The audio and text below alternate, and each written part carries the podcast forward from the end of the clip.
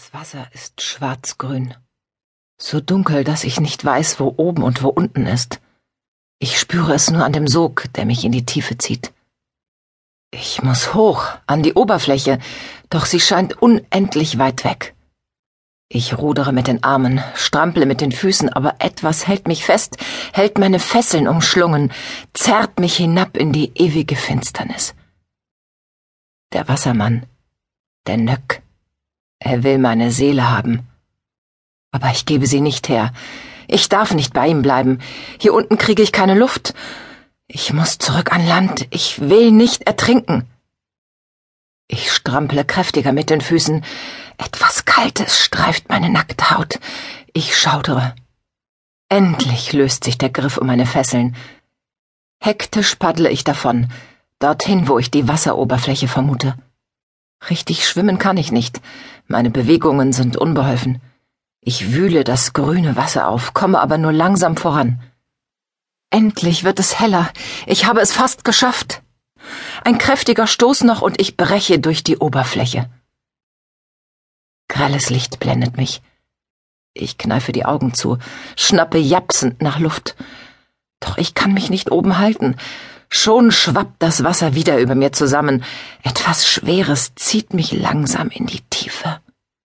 Ich habe nicht die Kraft, mich dagegen zu stemmen. Langsam gleite ich zurück ins Reich des Wassermanns. Als ich erneut erwache, kommt mir das Wasser nicht mehr ganz so dunkel vor. Das Grün ist milchig trüb und scheint zu leuchten. Ich bewege mich mit großen, ruhigen Stößen nach oben. Keine Panik. Keine Angst vom Wassermann.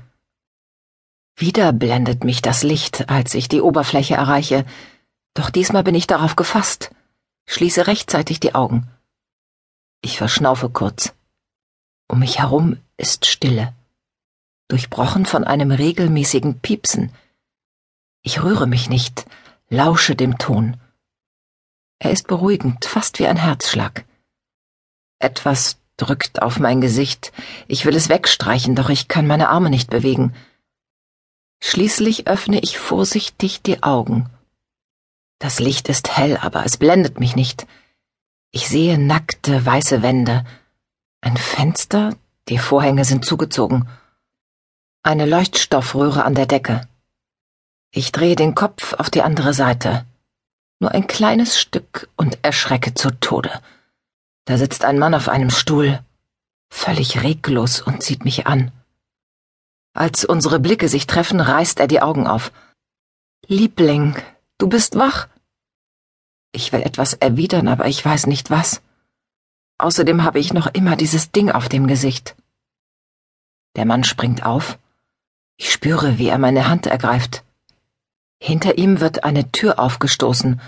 Eine junge Frau in weißer Tracht kommt herein gefolgt von einem Mann. Graues Haar, grauer Bart. Er hat Ähnlichkeit mit dem Wassermann.